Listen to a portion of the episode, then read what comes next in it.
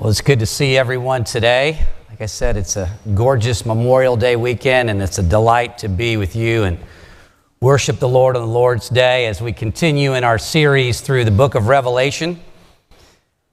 The other day, I came across a fascinating article that focused on the centerpiece of Charles's coronation as king. It was a fascinating, very interesting article that focused on the centerpiece of Prince Charles' coronation to king just a few weeks ago. I wonder if you know what the centerpiece. I'm not sure that even my Anglophile wife knows what the centerpiece of Charles' coronation day was. Okay, it was none other than what's called the coronation chair. It's one of the most famous and historic pieces of furniture in the entire world. The coronation chair is a throne. It's a throne that's been in service continually for almost every coronation for over 700 years. Originally commissioned, made at the request of Edward I in about 1300 AD, this throne stands almost seven feet tall. It's made of Baltic wood, and it was back in the day magnificently painted with gilt gold all over it. It would have looked like a, a gold throne back in 1300. It was painted with patterns of birds and foliage and animals, just glorious. But there's another interesting fact about this throne that I'm not sure you're aware of. The throne was constructed for a very specific purpose by Edward I. He's also known as Longshanks. If you've ever seen Braveheart, the king that everybody hates, okay? That's Edward I. So, Edward I wanted a symbol of England's power and dominion and authority. And so Edward I went up and took from Scotland what is known as the Stone of Scone. Raise your hand if you've ever heard of the Stone of Scone. Not sure I believe all of you, but it's fascinating. The Stone of Scone was the symbol of Scottish sovereignty. It's a, it's a slab of stone, roughly in the shape of a suitcase, about that size, and it had been used for Scottish coronations from about 800 AD to 1296 AD, continuously for Scottish coronations.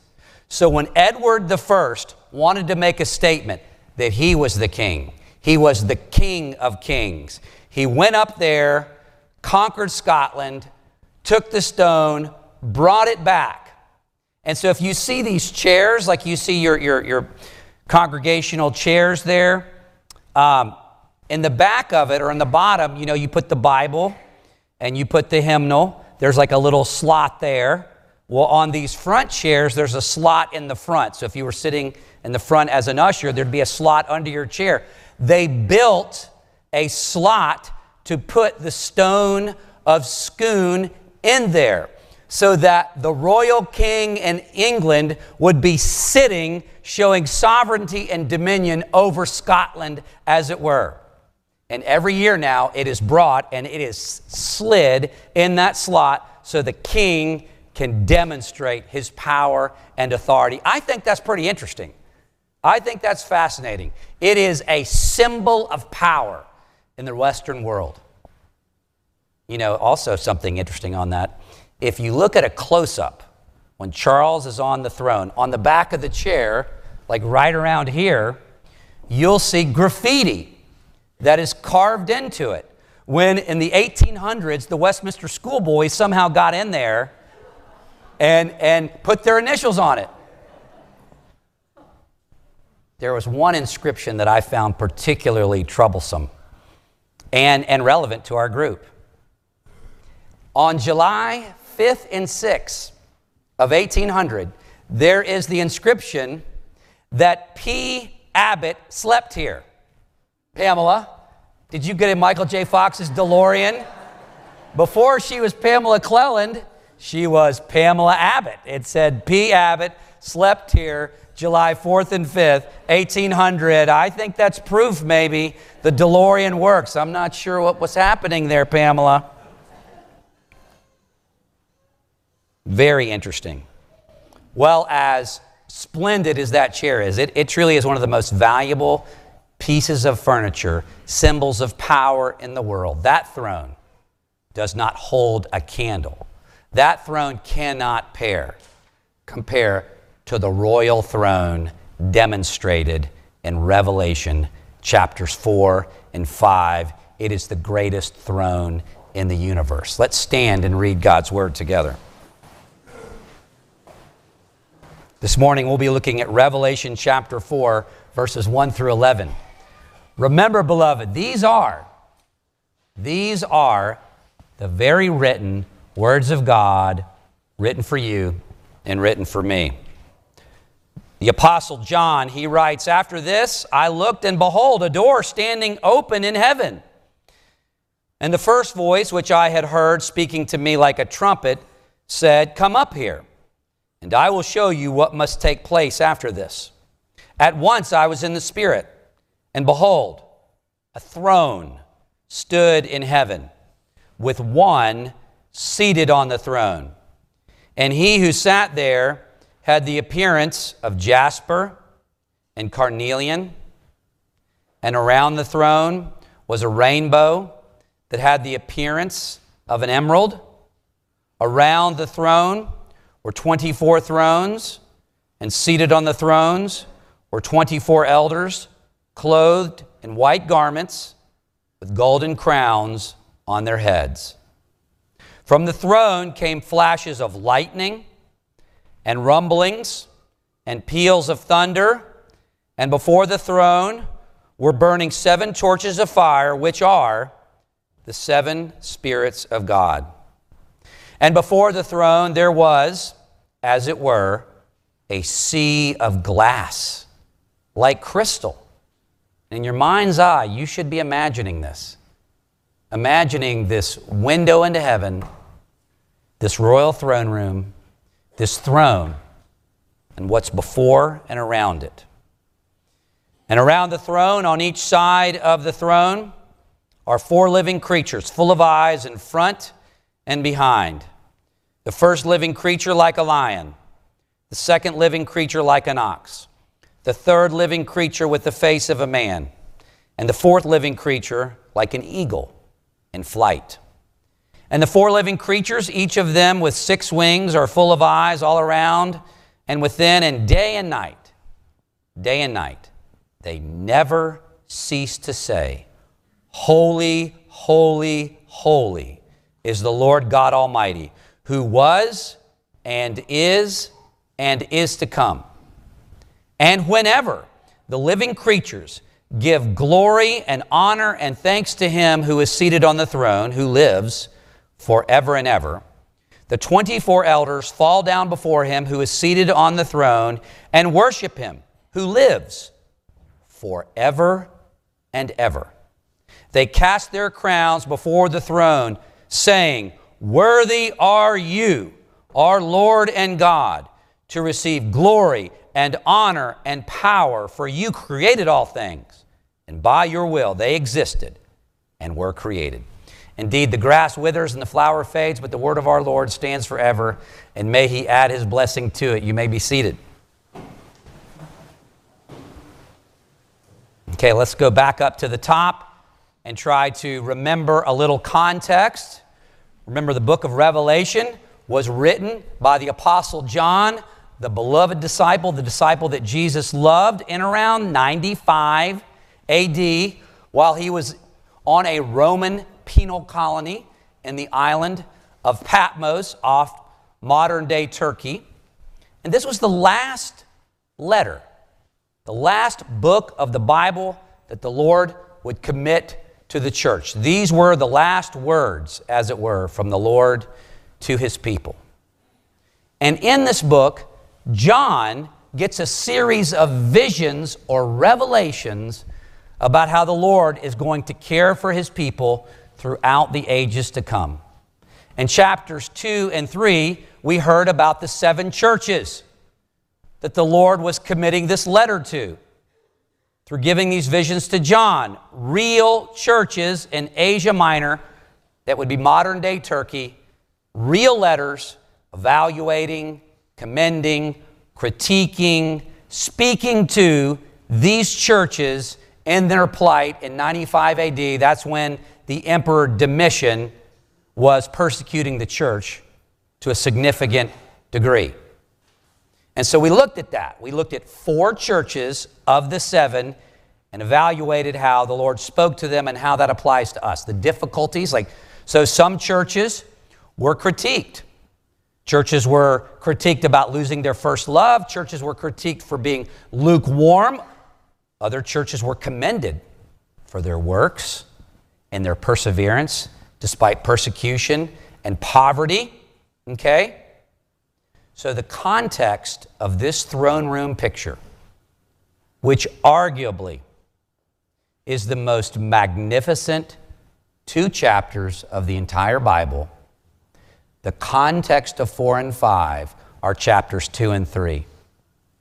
Those seven churches represent the church of every age their struggles, their hopes, their dreams, their concerns. And so, whether the issue was from the outside or the issue was coming from within, there's one answer. At the end of the day, for all of our struggles, all of our concerns and worries, fears, there's one answer. And the answer lay outside of us. The answer is to look to the one on the throne, to recognize and remember who's sovereign, who's in control, who cares for your life, who cares for mine, who is with you, who will never leave you, never forsake you, with you to the end, orchestrating all the affairs of our world. We look up. We don't look within. We look here. This is where all the attention of the book of Revelation is on. Look with me at verse 1, chapter 4. After this, John writes, I looked, and behold, a door standing open in heaven. He gets this vision, this view into the throne room. And the first voice, which I had heard speaking to me like a trumpet, meaning with volume and with royal significance, said, Come up here, and I will show you what must take place after this. And who was the one that John turned and heard speaking to him. Do you remember who that was? That's the Lord Jesus. That's the Son of Man described in Revelation chapter 1. Let me just read that to you briefly so you can imagine in your mind's eye who was opening the door into heaven and showing John this vision. John says, I turned to see the voice that was speaking to me, and I saw one like a son of man, clothed with a long robe and with a golden sash around his chest. The hairs of his head were white, like white wool, like snow. He's described not only as the Son of Man, but like the Ancient of Days. His eyes were like a flame of fire. His feet were like burnished bronze, which implies strength and power. Refined in a furnace, his voice was like the roar of many waters. There was power, majesty coming from his mouth. That's who John sees. Revelation 4, verse 1. I looked, and behold, a door standing open, and the first voice which I had heard speaking to me said, Come up here. I will show you what must take place after this. This is the very throne room of heaven. Look at verse 2. Imagine this in your mind's eye. We're intended to imagine this. This is highly symbolical, lots of imagery, awe inspiring. He said, I was in the Spirit. This is a vision. And behold, a throne stood in heaven with one seated on the throne. And he who sat there had the appearance of jasper and carnelian. And so, what we have here is symbolical language of these precious gems. We're not exactly sure what these gems are, but there are precious gems that are translucent, probably colors of red and green, perhaps blue, and they're gorgeous. And notice in this section that the one seated on the throne, how is he described? What were the features, features of his body like? What does it say? It doesn't describe the one seated on the throne other than by simile or analogy with these precious gems because how could you ever describe? How could you ever describe or picture Yahweh God Almighty? The one who introduced himself as I am who I am. That is who is sitting on this throne. And he's so powerful, so majestic, that words can't describe him. Look at what's around the throne. I want you to imagine in your mind's eye. Imagine a throne in the middle of a vast expanse, and around the throne are concentric circles around the throne. The farthest away, you see this appearance, second half of three, around the throne was a rainbow that had the appearance of an emerald. What would that rainbow symbolize? What do you think? Like we said the last few weeks, Revelation is based on imagery and allusions back to the Old Testament. Perhaps the foundational symbol of God's covenant is his promise to Noah to never destroy the world again by a flood, to be faithful to his people. The symbol of the covenant promise was what? A rainbow. There, in this massive circle around the throne, is a rainbow depicting the covenantal faithfulness of God. You may have seen this on Instagram, I'm not sure, but you know, the horrible shooting in Nashville with our sister church that affected our dear friend, the Scruggs family. Can't even imagine still the, um, all of the, the, the heartache and the pain that was caused by that. But at the chapel service at the school that was conducted a few days after the memorial service, I, I started to get these Instagram pictures from multiple people. Exactly at the time when the chapel service was happening at Covenant Presbyterian Church, there was the largest, most beautiful, vivid rainbow you have ever seen. I encourage you to Google it. I think it was covered by the news testifying to God's covenant promise in the midst of unspeakable tragedy. It's a window into his character, that he is the faithful one. There is this rainbow circling the throne. Look at verse 4. Around the throne were 24 thrones, and seated on the thrones were 24 elders, clothed in white garments with golden crowns on their heads. Like I said, all these allusions, these connections to the Old Testament. We find out later in Revelation that the 12 gates depict the 12 tribes of Israel, and the 12 foundations of the city represent the 12 apostles.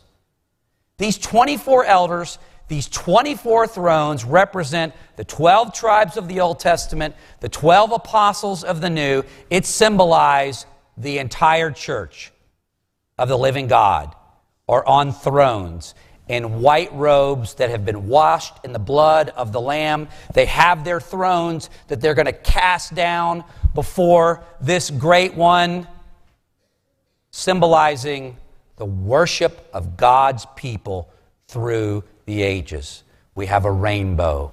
We have 24 thrones symbolizing the whole church. Look what emanates from the throne Verse 5 From the throne came flashes of lightning and rumblings and peals of thunder. And what is that reminiscent of?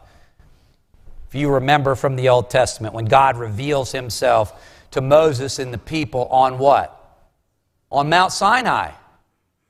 He represented himself in this cloud, the Shekinah glory cloud, with lightning and rumblings and peals of thunder that were intended to symbolize and represent his power, his authority, the reverential awe and fear his people were to experience. There was a certain point on the mountain that you could go up to, but no farther. This is the God of the universe. This is the eternal one. I mean, it causes us um, a mental shutdown if you try to imagine conceptually, I am on his throne. I am that I am. That represents the aseity of God, the independence of God, the self sufficiency of God, who God is, and what he's like. And look what's before the throne. We have God as Trinity around the throne. And before the throne in verse 5, we're burning seven torches of fire, which are the seven spirits of God, which we've already said. That's the Holy Spirit, the seven spirits of God. What is the number seven in Revelation? It, it, it depicts the number of completion or fullness. God in His Spirit, in His fullness, is there. You have God the Father on the throne. You have the Holy Spirit before the throne, who's also in the throne room depicting and showing all this. The Son of Man in all his power and all his glory, God as Trinity is here. And look what is before our Trinitarian God on his throne. Verse 6. And before the throne, there was, as it were, a sea of glass like crystal. In the ancient Near East, We've said this before. What did the oceans, what did the sea represent? It represented chaos and death and uncertainty. They didn't have weather radar, they didn't have um, the weather channel, they didn't have all of these, you know, technologies. And so, lots of times, if you were sailing on a long voyage, you had no idea what was coming. Any of you um, meteorologist out there, amateur. Do you know what's going on in the South Pacific right now? Have you seen on the news? I think it's, it's called a super typhoon. I think it's one of the, the top 10 strongest storms ever on record winds exceeding 200 miles an hour, generating waves over 70 feet. The amount of power and energy in that super typhoon is beyond our imagination. But what's before the throne? The sea. How is the sea depicted? It's like glass, it's completely calm, clear as crystal. So, something that to us is uncertain, that symbolizes danger and death, totally under the control of the triune God. That's why the sea is like glass, clear as crystal. Power, authority. It continues, second half of six. What's this? Now we're getting closer, this closer concentric circle around the throne. We're going to see the highest order of God's angelic creation also there. It's a combination of cherubim and seraphim, these angels that were charged to protect the Garden of Eden after Adam sinned, these angels that brought the coals in Isaiah 6, kind of a hybrid, is presented here and around the throne. These creatures are glorious and awe inspiring. And around the throne, on each side of the throne, are four living creatures, full of eyes in front and behind. The first living creature, like a lion.